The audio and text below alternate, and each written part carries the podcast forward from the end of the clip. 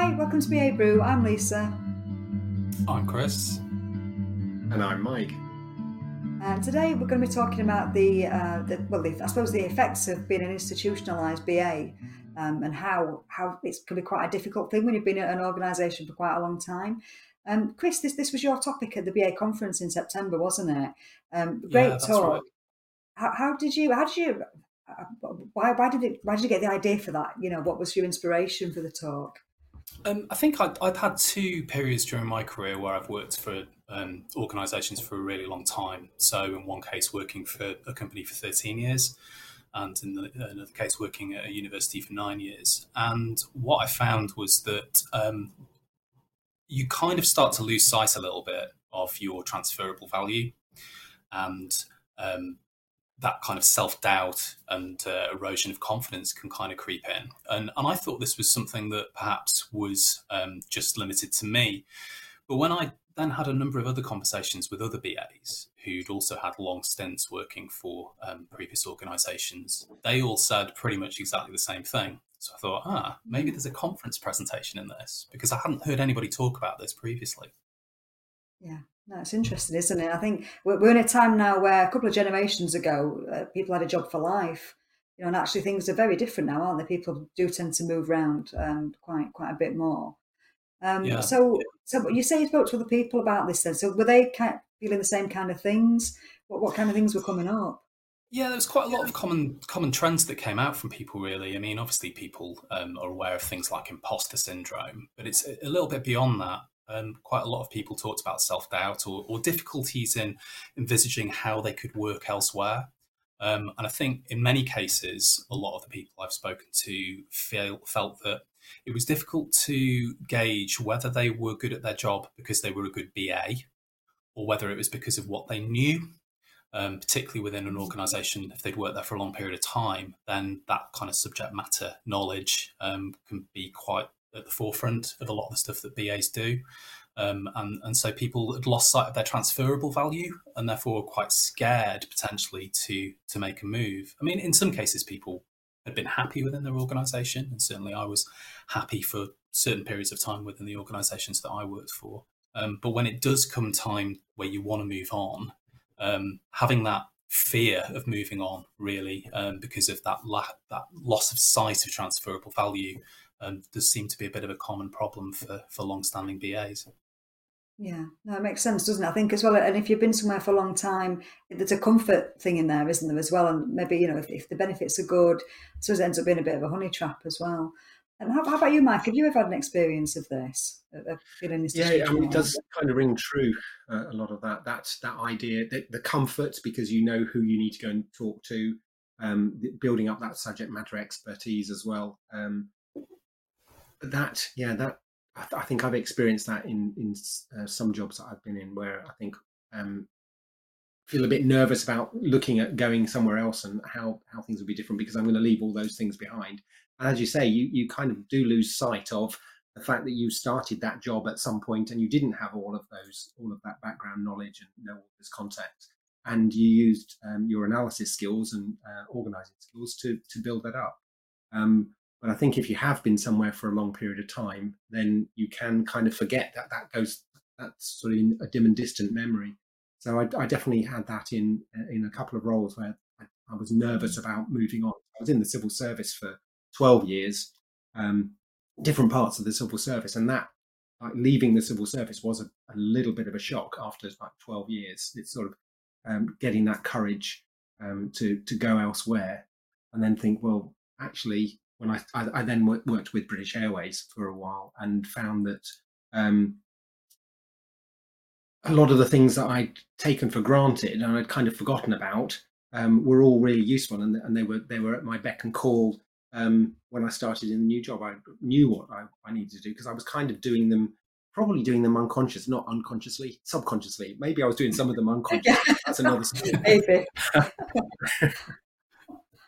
so yeah so it's it's interesting because there there's probably a lot of stuff that is going on that you take for granted so it's that uh, your own tacit knowledge um, mm. that is still sort of applicable Yeah, you're, no, you're, probably more aware of those things when you first start out in a role because you mm. are having to think about it consciously. Whereas, you know, as you become more experienced, there's a lot of things that we tend to do unconsciously, tend to do on autopilot effectively. So you're not really mm. applying mm. much mental attention to what it is you're actually doing.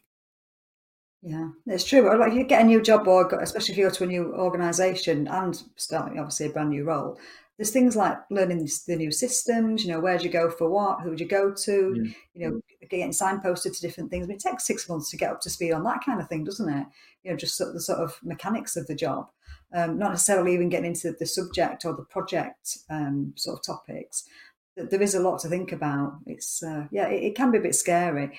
I mean, I think so. I mm. worked somewhere for about ten years, and when I was ready to move on, I remember thinking, I'm feeling really quite excited about moving on and the change and all the great stuff that you know meeting new people, all the good things that, that a new role, a new organisation brings. But also the, there was an element of, oh, people think I'm a good BA here. Well, will people think that when I move on? Will, will they like my ways of working, the way I approach things, um, the techniques I use? So there was a bit, a bit of yeah, there was a bit of fear around that. Um, I think you've got to set the leap of faith sometimes, haven't you? You have, and I think there is that kind of doubt of do I know how to be a BA elsewhere? That perhaps some other professions don't have that element of self doubt. Yeah, maybe maybe it's because we overthink everything, don't we? Being analysts, it's just what we do. yeah, that's true. But I think I, I mean, one of the things that I talked about in the presentation is I do think there's also some specific reasons why, for business analysis, this is a, a particular problem.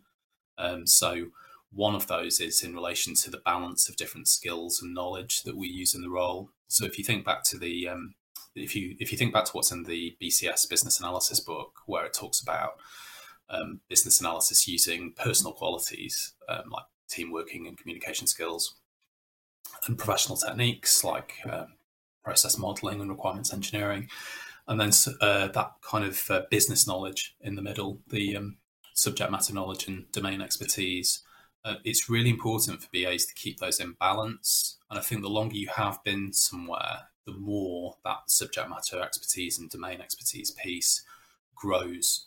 Even if you don't take any effort to learn and develop, that mm. piece will naturally get larger and larger. And that can then tend to crowd out some of the other stuff. Um, and I've certainly seen in the past where BAs have shortcutted their analysis by applying their own subject matter expertise in order to plug the gaps. And I think if you don't keep that laser like focus on your analytical tools and techniques and how you are using those, if you're not a little bit careful, a little bit more conscious about where you're using your subject matter knowledge, then you can fall into this trap of thinking that your value comes from what you know rather than from what mm. how you analyze and what you do. Yeah. Yeah, it's, it's a really good point, isn't it? So how? So you moved on recently, Chris, to, to a new institution. How how have you found mm-hmm. that? How, you you sort of lived out um, your, your fears, I suppose. How, how has it worked out? Okay, what have you got? Any you know sort of um, uh, reflections on that? I've found the transition to be absolutely fine. Um, I think that again, the danger is that BA roles can look different in different places. Um, but actually, I think if you keep on clinging back to that sort of core set of analytical techniques and skills, then actually there is a lot of transferability. Um, I didn't find it as difficult moving this time actually um, as the first time that I encountered this. So the first organisation that I left, where I'd been there for 13 years, that I felt very, very, very institutionalised and really struggled to make the leap. Um, and I kind of thought I wouldn't know how to do it elsewhere. I would um, really struggle to make the transition. I thought that other places must do it better than than we did. Um, but actually, as soon as I then got into my next role, which in that case was a contracting role, um, all of those myths were dispelled. Um, immediately found that actually business analysis is business analysis, regardless of where you do it, and you you can transfer those skills. Um, so it's psychologically, I guess, a set of fears, but the reality um, ends up being quite different. I feel when you move. Um, can't guarantee that'll be the case for everybody, but certainly that's been the case mm. for me and for the people that I spoke to for this conference presentation. Mm. So, so you went from a permanent role to, to contracting then as a BA. Um, back when I uh, first left, uh, um, when was this? It was about 2008. Yes, um, I did that. Um, I actually took a redundancy, so that made it. That kind of gave me the, the nudge to move. Um, I took a voluntary redundancy package and took the leap. There you go. There you go. How about you, Mike? Have you when when you moved on from your from the place where you felt a bit institutionalized? How how did you find that transition? Yeah it's a similar similar story really. It was a redundancy situation um, at a place I've been for. Uh, I've been there for quite a few years, and I think because um, because of the redundancy situation and because um, I'd been there for quite some time, a lot of the projects I would do, was doing were were fairly similar. So it was almost um, it was almost like a mincing machine. You'd put the, put the stuff in, turn the handle, and out would come the, the results at the end. It almost felt like some of the things that we're doing were um, it, it, was more of the same, um, and I kind of felt um, disempowered as a BA um, and didn't feel I wasn't confident that I'd be able to apply um, the stuff that I knew in a new organisation. But actually, joining joining a, a, new organisation fairly shortly afterwards, it was it was a breath of fresh air. It was like, yeah, I can do all of this. I've got all the got all the old toolkit out again because that's one of the other things I, I found. I wasn't applying all of the toolkit because as as Chris was saying, you were kind of short circuiting some of it, shortcutting some of it because I already knew some of the people to talk to. Um, I was still producing um, things for and, and, consulting with the the experts in the different areas, but but I already knew a lot of stuff, so I probably wasn't applying all of the toolkit as uh, widely as perhaps I should have done. And I think um, reacquainting myself with the toolkit and applying it in the new role was was really um, effective, and it gave me a big confidence boost as well. Because I thought, yes, actually, some of this, um, the skills that I've got, which y- you end up taking a lot of the the soft skills. I'm not sure why they call them soft skills, really, because they're quite hard to get. But those soft mm. skills you can really take for granted, and that ability to engage with people um, is is highly transferable, and that's a mm. core a core part of our skills as BAs is around communicating effectively and listening effectively to people. Um, so some of those things, I think, are the things that we might take for granted. Yeah, I think no, building on that point, building on that point, Mike. I mean, a number of people I've spoken to have found this particularly difficult if they've kind of accidentally fallen into a BA role, um, perhaps originally from being a subject matter expert. So I've seen quite a number of people who have started out within an operational mm. role, they've become an expert in their in their particular field, have been seconded onto a project, and then through that route become a business analyst. And for those individuals in particular, it could be very, very difficult to separate out where is my value, where's it, where does it come from? Um, mm. And I think in those particular cases, it can be really hard to shift that focus from what I know and perhaps what I've been praised for knowing to um, the tools and techniques and um, interpersonal qualities. Yeah, I can see that, and I have seen that. Well. That uh, some people really sorry, Lisa. Um, I was going to say I, have seen that where some people have come from from a business area and then um, done the BA training, but they bring with them that subject matter expertise, which gives them a good start. Um, but that goes out of date um, mm. reasonably quickly, so um, they that can actually be quite um, disconcerting for that person because the, the stuff that they thought was the foundation for their uh, role as a BA is no longer up to date, and it takes a lot of work to do that. Whereas the BA skills that they've then built up uh, help us help them to uh, keep up to date with those those areas. So I can see that that's another challenge. Mm. Yeah, that's it. There's, there's just so much to talk about, isn't there? So many, yeah, so many things to think about really when, when you do move on. So I always say to my uh, my apprentices, you know, the, the beginning is always the most uncomfortable because that's when you, you don't really know much. You don't know for example, if you put onto a new project, you don't know sort of you've got some outline details, you've got a rough idea where what the end game is, where you want to get to, but you know you, you don't know that much about it yet. You might not know the stakeholders. Mm. It's it's always a bit uncomfortable at the beginning, but it always works out, doesn't it? You know, you just go with the flow and just show people what what you can do. I think is the is what we need to focus on. It's, it's interesting. interesting very comfortable for the level of uncertainty, isn't it? Which, as we get more um, experienced as BAs, we become a little bit more used to. But certainly, earlier in your career, you can be quite lacking in that confidence to just wade in. And if you if you can't see how to get to the end goal, try applying techniques and things to signpost you to the next step instead. Mm-hmm. Um, and that can take a little while to learn, and that that comfortable um, space with ambiguity um, can take quite a while to develop. Yeah, absolutely. Just just following on from what you said there, Lisa, I, I think I I find the beginning the most exciting bit. It's the ending of the previous role that's the challenging one because you think, how on earth can I transfer all the stuff that I know about this to the people that are going to be picking this up? How can I download all of that? Um, that that going into a new role and finding um, new opportunities, meeting new people, finding new uh, moved sectors as well um, uh, across various um, job changes.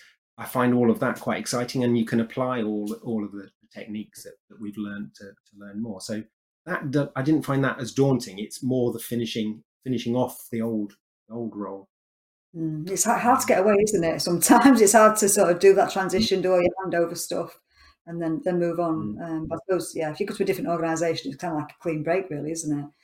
In that it's way, a really good point though mike i think i one of the reasons that i struggled to move on from my previous role was that um, i managed a, a, really great team of bas there and i didn't want to let mm. them down and, and particularly yeah. when you're taking on yeah. new bas perhaps who are new into role apprentices who you're training and developing um, it, it can feel you can there's a level of guilt you can feel in effectively jumping ship mm. and abandoning your team mm. um, but actually when i did choose to leave, um, my team couldn't have been more supportive. I mean, maybe they were pleased to see the back of me, but, um, but no, genuinely, they, were non-stop. No, I'm kidding. they were they were really pleased for me, and and perhaps maybe I agonised over that a little bit more than um, than I should have done. Mm. I think that's a sign of a good manager, though, a caring manager, though, isn't it? Because you, you care about them, you know, not, not just your career progression. You're worried about what was going to happen to them after you'd gone. Um, yeah. So yeah, you know, definitely. So what what other kind of things um, did you talk about in your in your talk at the conference then, um, Chris? About you know how, how to combat these things. Would you so give um, quite a lot of quite a lot of the things that people had um, that, I, that I talked to were, were quite similar actually, and similar to things that I'd done as well. So I think the most important thing probably is for people to be aware of this phenomenon, and that if you are experiencing this feeling of institutionalization, you're not alone. It's quite a normal thing. And it's not necessarily something you need to do something about if you're happy where you're working. But if it's holding you back from where you want to be, then perhaps it's worth taking some action. I think people that I'd spoken to had spent quite a bit of time trying to audit their skills and strengths and achievements and really get the focus onto that transferable bit. So think about the tools and techniques. And if they weren't using tools and techniques enough, um, to try to bring those into their practice a little bit more, to sort of become more refamiliar with the transferable um, skills within their role. Um, but the other things that people had done that seemed to make the most difference were engaging with the broader BA profession um, and investing in their career. So, training, certification, and getting involved in the broader BA community. So, trying to meet other BAs and talk to other business analysts about what they do, how they work, um, what challenges they've encountered. It, it kind of lifts your vision from just within your current role to the broader business analysis profession. And that made a huge difference in people feeling confident and saying, do you know something? These people I'm speaking to, they are doing things that are similar to me, or they are encountering the same challenges, or, oh gosh, they're tackling these particular things in a, in a, in a way that I could start to do myself. So I think definitely that training, certification, and meeting other people. Um, consider also getting a mentor. I mean, the IIBA runs mm. a, a, mentoring scheme for business analysts. I've been a mentor on that in the past and found it very valuable from the mentoring side. But certainly, a lot of people speak highly of the the, ment- the mentee experience within that. So I think it's it's trying to lift your gaze away from the day to day, me applying my subject matter knowledge to how am I using my BA tools and techniques? How am I investing in my training, my certification, and how am I engaging with the broader BA community? And that starts to open your eyes as to, to routes that you can take to progress your next role. Yeah, that's great advice. I think it, it just gives you confidence, doesn't it, when you do a bit more training and just add to your, add to your skill set. It just gives you that bit of a boost, doesn't it, to yeah feel, feel a bit more confident about moving on. Um, yeah, absolutely. Great advice. Mike, would you add anything to that from your experiences? Well, I was I was just trying to think of some of the things that might contribute to to that that this potentially sort of working in silos that you you might end up in a bit of a silo uh, and work on very similar things with very uh, the same people all the time. Um, and maybe looking for opportunities to kind of break out of those silos so find a different project work with some different people or um, actually get involved in other things in the in the organization so not necessarily just the day job stuff so getting involved with um, I, mean, I, I did at, at, the university I worked at previously, um, we had a, a, team of BAs, but we didn't have enough BAs to go round. So um, we, um, I think one team actually asked for some support doing process modeling, and we didn't have a BA that we could assign. So I just spent some lunch times with them, showing them how to do process modeling to help them um, help them do that, which was good for me because it worked. I worked with a different part of the university, and it was good for them because they got an understanding. They could map their processes. They could think about how that was going to work.